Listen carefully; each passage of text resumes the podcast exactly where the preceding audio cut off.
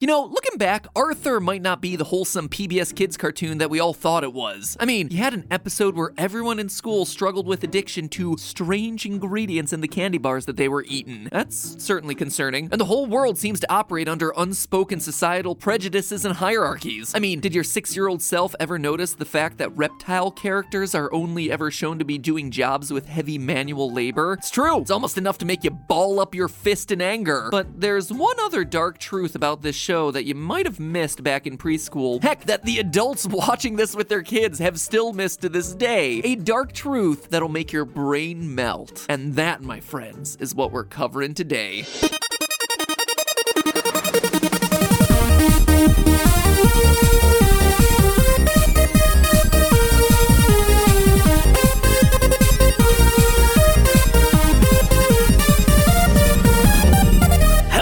Internet! Welcome to Film Theory, the show that has an original point of view, just like everyone that you meet when you're walking down the street. Here's a question for you What's the longest running American cartoon? If you said The Simpsons, well, you probably also watched our King of the Hill episode, and you're right, congratulations. But you know what the second longest running cartoon in America is? It's our buddy, Arthur the Aardvark, who's been growing up while learning family friendly lessons on our TV screens since 1996. This would be the part where I say only 90s kids will remember, but after 22 seasons, Arthur is still on the air. It's wild that my son can grow up watching the same shows that were on TV when I was a kid. And I'm glad that Arthur never left because every kid ought to grow up in a world where we can learn to work and play and get along with each other. Arthur's also one of those shows that's great to go back to as an adult because a lot of the jokes were totally put in there for the parents who had to watch whatever their kids were watching. And if you were a kid, well, you probably missed a lot of those references the first time around. Sorry, Sue Ellen.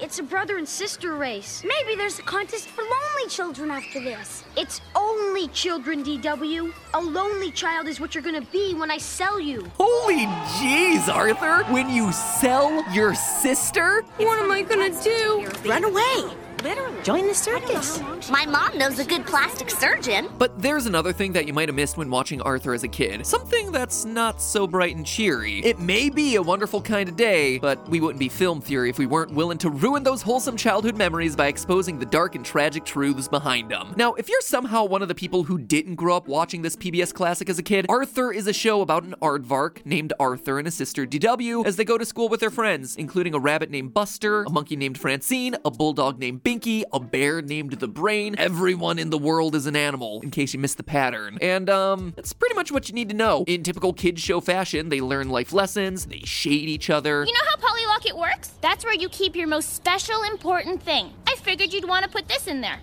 No thanks. I'm gonna put in a picture of my cat. Oh, And they burn the spelling of aardvark into your brain so completely that literal decades after you watch that one episode, you still hear it in your mind. A A R D V A R K.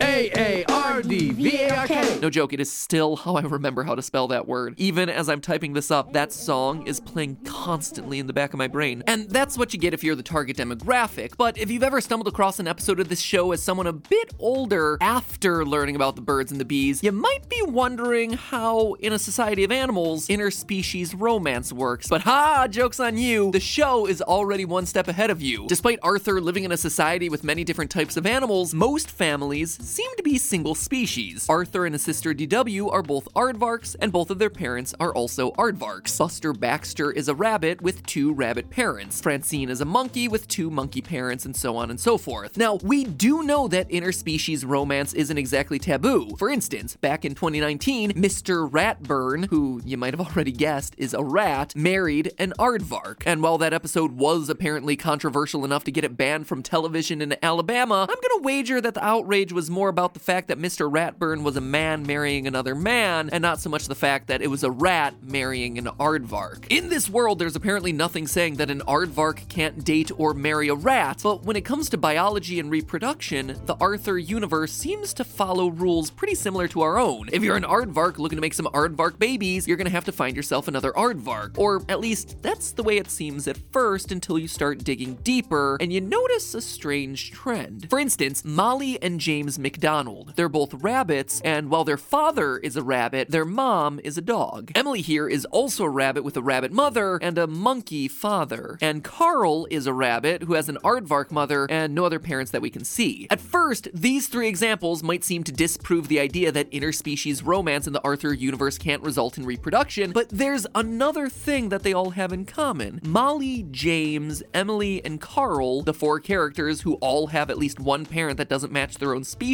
are all rabbits. That doesn't seem like it can be a coincidence. In a world full of aardvarks, monkeys, bulldogs, and all other kinds of animal species, it just so happens that the kids who have parents of different species all are predominantly rabbits? When you see a pattern like that, it's the kind of thing that raises questions and demands answers. The first question I had is whether there might be some particular quirk of rabbit biology that might allow them to breed across species. It's not unheard of for there to be genetic hybrids, after all. For instance, you may have heard of mules. Well, they're the offspring of a horse and a donkey. There's also many varieties of zebroids, which result in crossbreeding zebras with other species. You know what you get when you cross a zebra and a horse? A zorse. What do you get when you cross a zebra and a donkey? A zonkey. And those aren't jokes, those are actual real animals that can be created via crossbreeding. We assumed that Molly, James, Emily, and Carl were all rabbits based on their distinctive rabbit like features, but could it be that they're the result of some kind of crossbreeding? Well, the science doesn't seem to support it. Rabbits aren't genetically similar enough to dogs, monkeys, or aardvarks to crossbreed with them. You could argue that the Arthur universe has different rules here. After all, all the animals are genetically similar enough to walk upright on two feet and speak to each other in English, but even if that were the case, it still doesn't explain why it's only rabbits that we see as the children in these interspecies relationships. However, there may indeed be a biological explanation for why it's always rabbits who seem to be raised by non rabbit parents, and it gets into some territory that has some pretty troubling implications for the wider Arthur universe. One thing that we've been doing this whole time is operating under the assumption that all of these rabbit kids are the biological children of the parents that they live with. But as we all know, the real world is full of plenty of examples where parents and children aren't related by blood. Obviously, adoption exists, and there are plenty of kids with divorced parents living with their step parents. In short, the way I see it, there are two key possibilities potentially causing this trend. One, divorce is more common in rabbit couples, or two, rabbit children are getting put up for adoption more frequently. So let's start with possibility one divorce being common in rabbit couples. You see, this theory already seems plausible considering that divorce exists in Arthur's world. Buster Baxter has parents who are separated, also a rabbit couple. Hmm. And there's a real world explanation for this. You see, real world rabbits don't tend to mate with only one partner for their entire lifetime. They're not monogamous. You could say that they are hopping from partner to partner, which, you know, could produce some strain on a relationship when Bitsy Baxter over there is finding her husband Bo in the burrow with another woman. Except there's a problem with all this. Rabbits aren't alone in this category. Very, very few animal species are actually monogamous. It's mostly because it doesn't make sense from a genetic standpoint. Reproduction is all about ensuring the survival of your genes into the next generation. So you want as many chances at that as possible with a relatively wide array of mates. Monogamy is costly because it requires an individual to place their entire reproductive investment on the fitness of their one mate. It's putting all their eggs in one basket, literally. And in Arthur, we see all different animal types from aardvarks to bulldogs, goats, monkeys, moose, pigs, sheep. In all, I counted about 20 different species of animals shown to be functioning members of this society. And the fact is, most of these types of animals would be dealing with the same marital issues if monogamy was really a concern in this universe. So it doesn't seem like divorce here is causing the issue, which means it has to roll up to option two.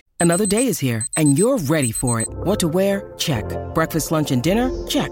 Planning for what's next and how to save for it? That's where Bank of America can help. For your financial to-dos, Bank of America has experts ready to help get you closer to your goals.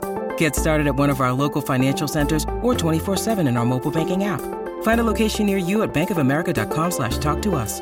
What would you like the power to do? Mobile banking requires downloading the app and is only available for select devices. Message and data rates may apply. Bank of America and a member FDIC. Two, adoption. But why would so many bunny babies be put up for adoption in this universe? Well, I think it's actually the result of two contributing factors. You see, it's no secret that rabbits are notorious for their mating abilities. The phrase breeding like rabbits is a thing that exists for a good reason. Rabbits are able to become pregnant early in life, with some species able to get the ball rolling, so to speak, as early as four months of age. Add to that the fact that the female is able to get pregnant for all but three days per month, and you've got yourself a wide open window for babies. Now, that alone would be pretty unique in the animal kingdom, but there's another few factors that make rabbits incredible breeders. You see, a mother rabbit usually gives birth within 32 days of getting pregnant, and is ready to get pregnant again almost immediately after giving birth. So if they wanted, a mother rabbit could have a litter of babies almost every month, nearly 12 in a year, which is incredible.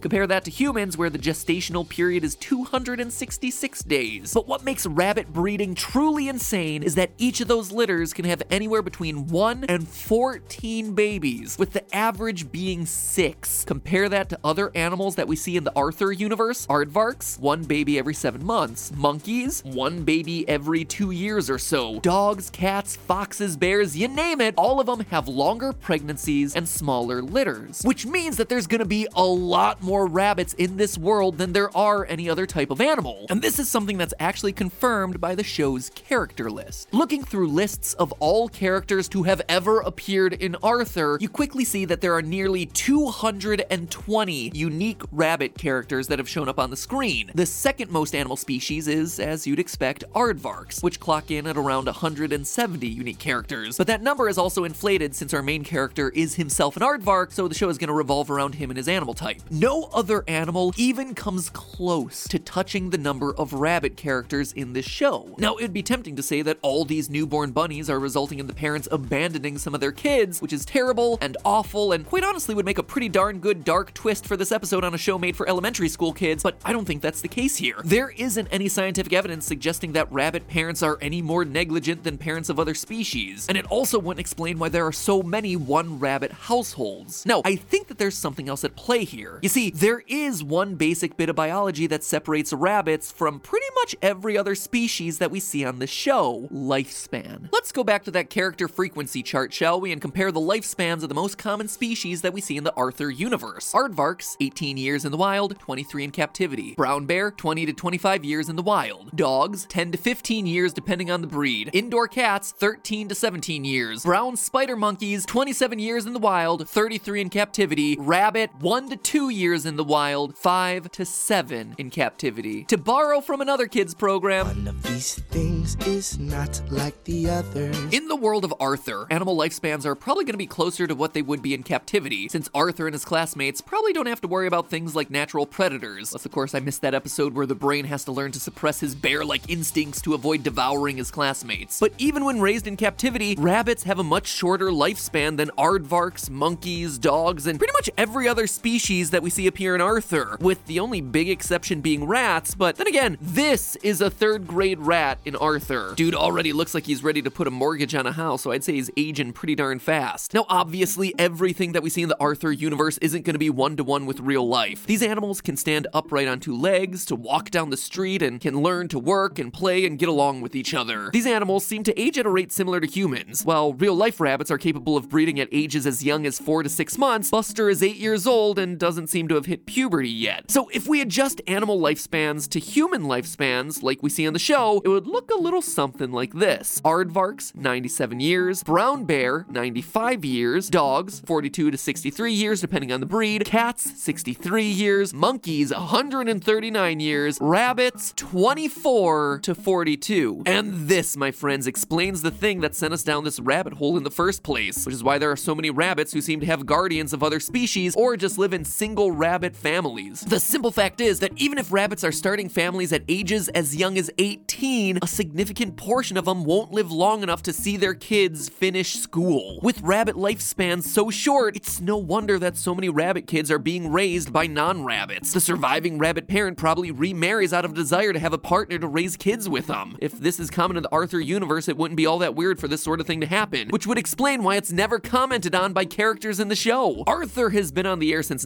1996, and he's just one of those cartoon characters that doesn't age. He's been an eight year old third grader for over 23 years, which I gotta say is probably a good thing. If the series actually followed the characters for 23 years, they might have already gotten to the point where Buster's classmates have to hold his funeral while everyone else is in the prime of their lives. That, of course, would be after the episode where Buster goes through his midlife crisis somewhere in the middle of high school. Looking at all the life expectancies for the animals in the Arthur universe, Arthur the Aardvark actually has a pretty decent shot of outliving most of his other classmates. Maybe he really should marry Francine the monkey if he's looking for someone to spend his golden years with. Oh, wait, he actually does. This is something that is confirmed in the show. They do wind up together, and strangely, have a conversation about Buster. There's Buster Baxter. Whatever happened to him? Huh, whatever happened to Buster? Strange how those best friends don't wind up together in the end. And notice how Arthur just doesn't respond in this moment. He just stares sadly off into the distance. It's almost like he had a dear old friend who died a bit too early. And that, my friends, is my feel good episode on the world of Arthur. Happy childhoods. And remember, it's all just a theory. A film theory. And cut.